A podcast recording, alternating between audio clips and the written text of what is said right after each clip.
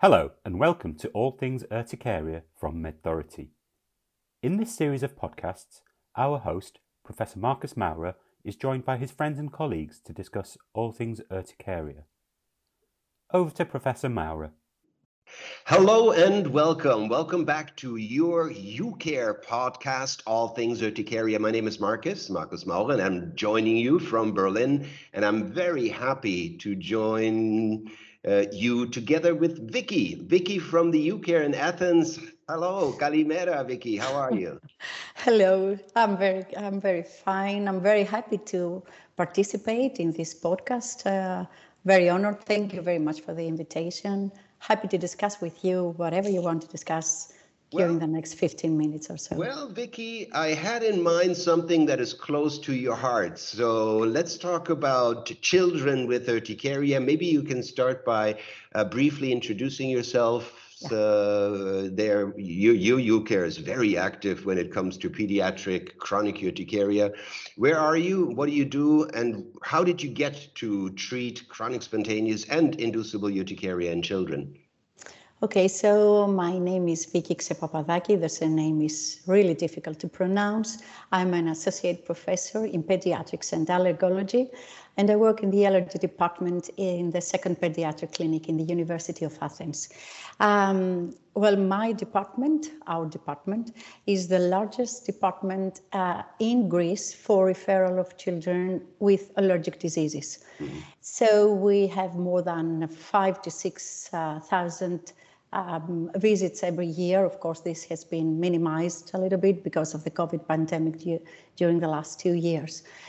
So I'm a clinician and I'm very much involved in research. My center, who is, whose head is Nikos Papadopoulos, is very much involved in several European and national funded programs. The truth is that my first love was asthma and is asthma. Mm-hmm. However, after uh, we we treat children with urticaria for several years now, either acute or chronic urticaria. But the truth is that um, the, um, uh, one of my participations in the U, in one of the UCare meetings, something like five years now, was you know the kickoff for starting being more involved and you know having close to my heart children with chronic urticaria. So this is why we have initiated all the process in becoming one of the UCare certified centers. And I'm very happy to participate in these projects. No, it's super to have you on board. And I do think we need an increased focus in children with urticaria. But uh, let's start with some basic questions. Uh, we have some recent data that the prevalence in chronic of chronic urticaria in children is as high as in adults, so about one in a hundred across the different age groups. Is that what you see in your practice as well? Well, yes, I think this is exactly what we see. Um, of course, it might this I would over I would say probably that, that that prevalence might be a little bit higher, but we are a referral center, so it's not really too objective to say that we see more kids.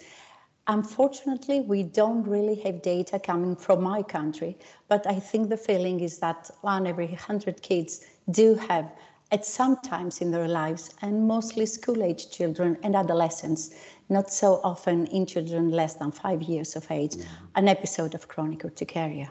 Yeah, uh, that's very interesting because I think for a long time we underestimated how frequent chronic urticaria is in children. And do we actually know how chronic urticaria, let's say chronic spontaneous urticaria, compares when we look at children versus adults, uh, say in terms of the underlying cause, the mm-hmm. prevalence of angioedema, the duration, the severity? What do we, what do we know, Vicky?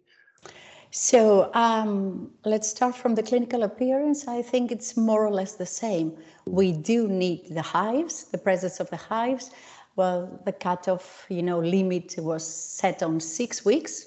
I don't know if this is, you know, something you might be revised later on, uh, but let's take that. So it's either uh, presenting on an everyday basis, hives, or you know having a small intervals of free of symptoms either because they're taking the medication or because they don't really appear so uh, in terms of clinical appearance i think it's the same we don't see too many kids with angioedema as it is stated in adults. So I would say probably that something like 20% of the children, or even less, uh, present with angioedema.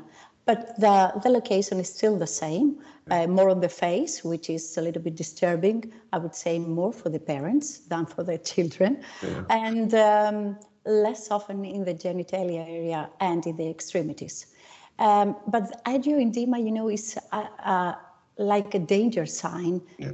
It makes parents very anxious, and this is why they come to the doctor. Understand. so um, I think that uh, the data that you uh, published a couple of months ago, deriving from a health database system, is really more accurate because um, the setting of the health system in my country is based mostly on pediatricians. So we might lose a lot of cases from uh, children having urticaria, or there are many you know, private doctors um, seeing children, allergologists seeing children with chronic urticaria. So having the data, and I thought that that was a wonderful idea from the health system, where we stayed with anyway the ICD-10 if they have urticaria, is a, a very close to accurate to the reality to see what the real prevalence is. Yeah. Oh, very interesting.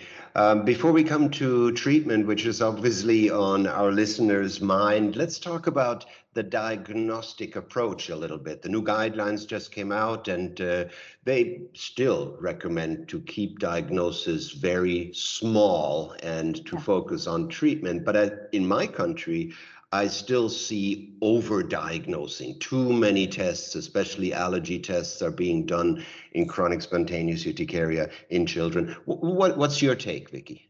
Well, uh, to tell you the truth, this is how the parents come to the to the office, either in the hospital or in the private office. Please tell me what is causing this disease. And uh, of course, this is why, well, a lot of pediatricians or sp- specific or specialized doctors do the test just to prove that there is no really allergy in there. Yeah. But I think this should be abandoned.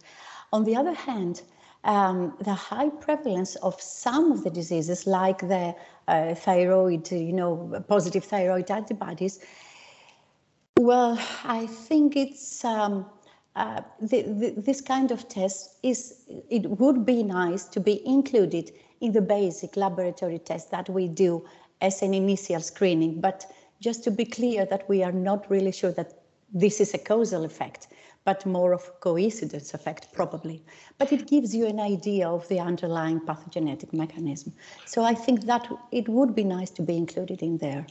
Yes, and, and actually, Vicky, that's exactly the reason why we recommend to do that now with the new update of the mm-hmm. guideline mm-hmm. to look at IgG anti-TPO, to look at IgE also, because if IgE is low and IgG anti-TPO is high, that points to autoimmune chronic spontaneous urticaria. So it's not so much that we are trying to identify the underlying cause that will allow us to cure the disease, no? which is what parents expect, obviously.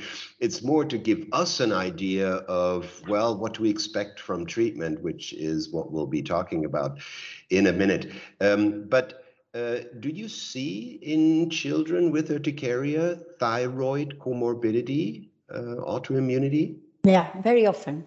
I think, well, not uh, not really the disease, but just the presence of autoantibodies, and especially in more severe cases, I think we have this the the impression that um, this is this is very often the case that we yeah. see positive antibodies. Yeah. Um, of course, it is you know, uh, I count um, something different uh, compared to the adults. According to the literature, I don't have uh, our data to, to tell you that the presence of these IgG antibodies uh, doesn't really predict the persistence of the disease. So this is good for the children. Yes. Um, and the other thing that I, am really puzzled is that although there is no really um, an effect and um, there's no causal effect with viral infections, which are very often in children. I still have a question mark whether these infections are, you know, main triggers in uh, uh, susceptible children in causing the disease. And I think this is an area that we haven't explored yet. I saw with very interest the data from your um, uh, from your prevalence study that uh, upper respiratory infections are very often in the children having chronic urticaria. So to my mind, I think this is an unexplored area, although I understand that if if the viral infection goes away, the urticaria doesn't go away, right. but there must be a connection there.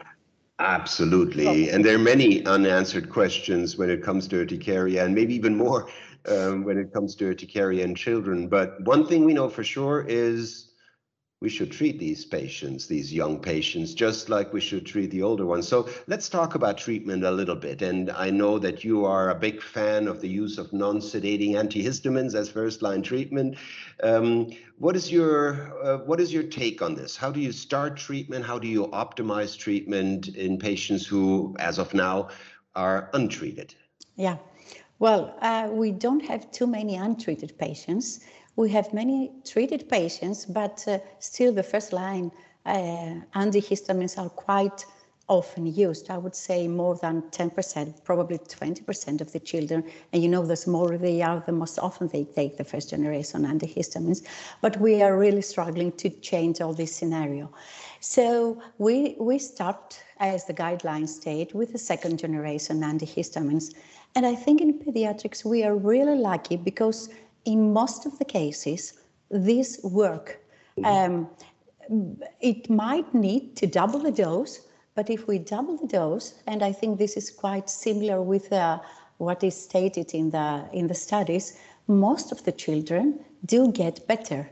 Um, so they might have some hives, but not too many each. So this is what is disturbing for the children, but they do respond quite well.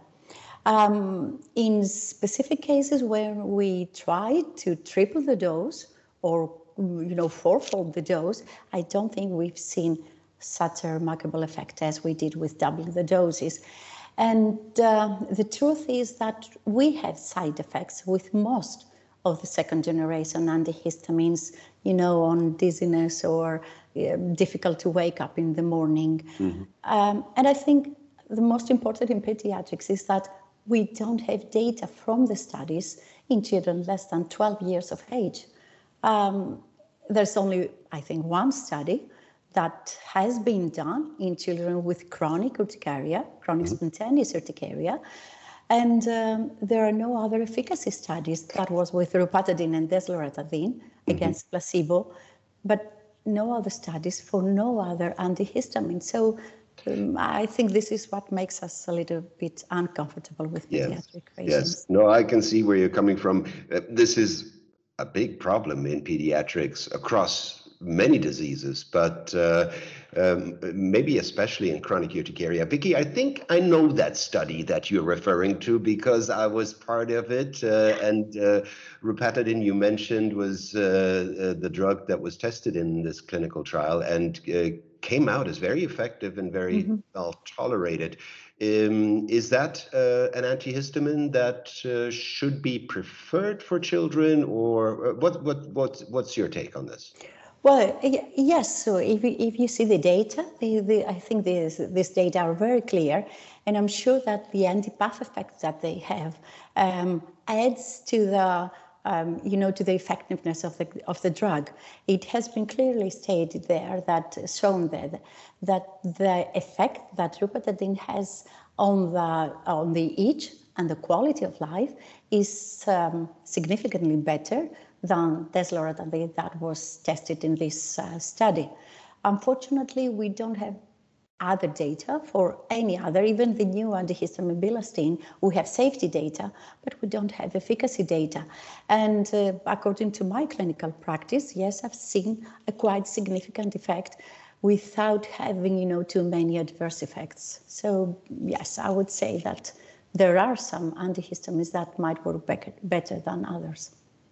I I do hear from what you say, Vicky, that this is encouragement to really do clinical trials in the pediatric population to increase the knowledge and confidence uh, in the use of uh, these modern antihistamines. W- what what about children where you have tried your favorite antihistamine, um, but to no avail. Do you use omalizumab in children? Yeah, yeah, yeah. Uh, well, in children, you know, it is licensed in children more than 12 years of age.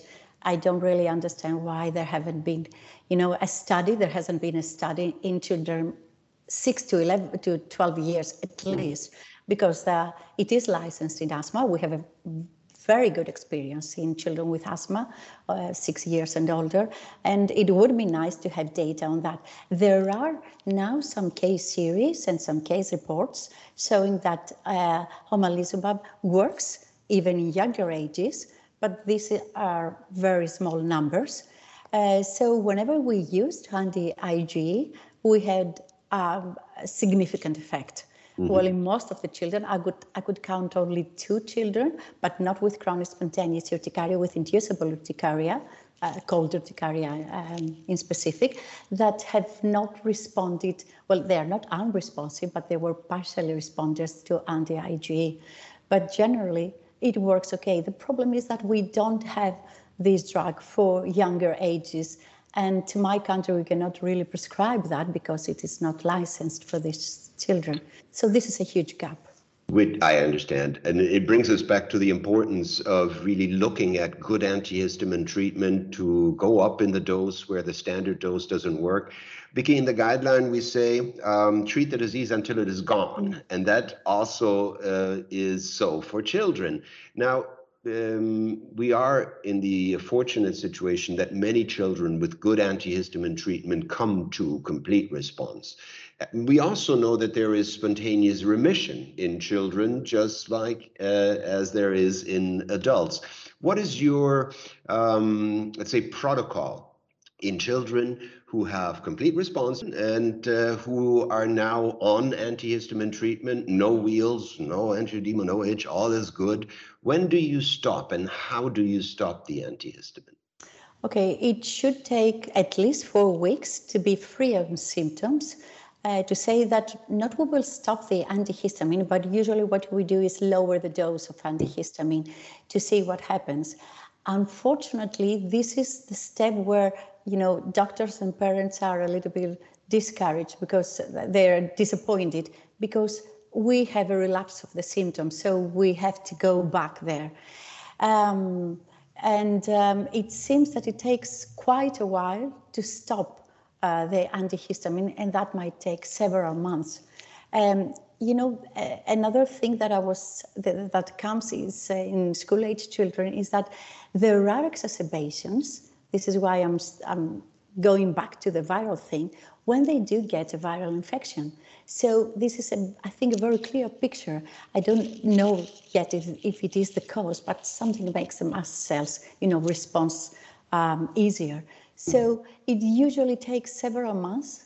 They might come into the, this summer or the next summer in order to stop the antihistamine. So it's not really easy to go on and off. So we do it very uh, you know, in steps. And usually these steps is four weeks time. Yeah, that's that's good advice, Vicky, and uh, it really is a good thing that these modern antihistamines are so safe, uh, good for long-term treatment. So I'd I'd rather see the kid uh, take an antihistamine that is not needed than not get the antihistamine that is required to control the disease. Vicky, I'm looking at the time here. It is uh, amazing. It just flies. But uh, are there any other tips and tricks that you have from your um, extensive practice in children with urticaria that you would like to share? Well, you know, treating the parents along with the children, I think it's it's really important. The good thing is because parents are so, this anxiety component is something we can take advantage, not to terrify them, but just to explain that this will take a long time. Because I thought in the, in the beginning, something like 10 years ago, we used to say, okay, no worries, it will go away in one or two months' time. So we are now very, very cautious to say that okay, this might last for several months. So be patient and, you know, don't start having diets that you don't really need and start looking for things that might, you know, harm your children because usually there's nothing from the environment of what the children eats or, or what the children does. Thank you so much, Vicky. I mean, this is also what we do in our adult patients. We need to let them know what we know and bring confidence to them that treatment is good and that eventually spontaneous remission will occur, but that we really want to protect our patients, children, and adult from the signs and symptom until that happens. Vicky, I'm not going to let you go without one last question. Imagine the following. You get to put together a team, let's say five researchers, uh, and they have almost unlimited resources to answer one question, one question uh, from the many questions that we talked about today on urticaria in children. What would you have this team go for? What is the causative agent? What really causes this disease? So I think if we can, you know, point out what is the cause of the disease, it might not be one, it might be several things, but then we could have a targeted therapy. So I would go to see what really causes this disease, and then we can move forward. Fantastic. Uh, I love that. Um, people, let's say goodbye to Vicky, Vicky Xekopadaki from the UCare in Athens. Thank you so much, Vicky, for being here with us and Thank answering all much. these questions. Yeah. And that, folks, brings us to the end of yet another episode of All Things Urticaria, your podcast by the Urticaria Centers of Reference and Excellence. Many of these episodes are online. Go check them out. More are coming. If you have ideas, questions that you would like us to talk about, do send them to us. We will be happy to have you back for all things urticaria coming soon. Until then, stay safe, be well. Bye bye. MedThority would like to thank Marcus Maurer for that fascinating insight into UCare. If you have any other questions regarding urticaria, please feel free to ask us via our website www.medthority.com. Remember to tune in for the next episode of All Things Urticaria. From all of us at All Things Urticaria from MedThority, have a lovely week.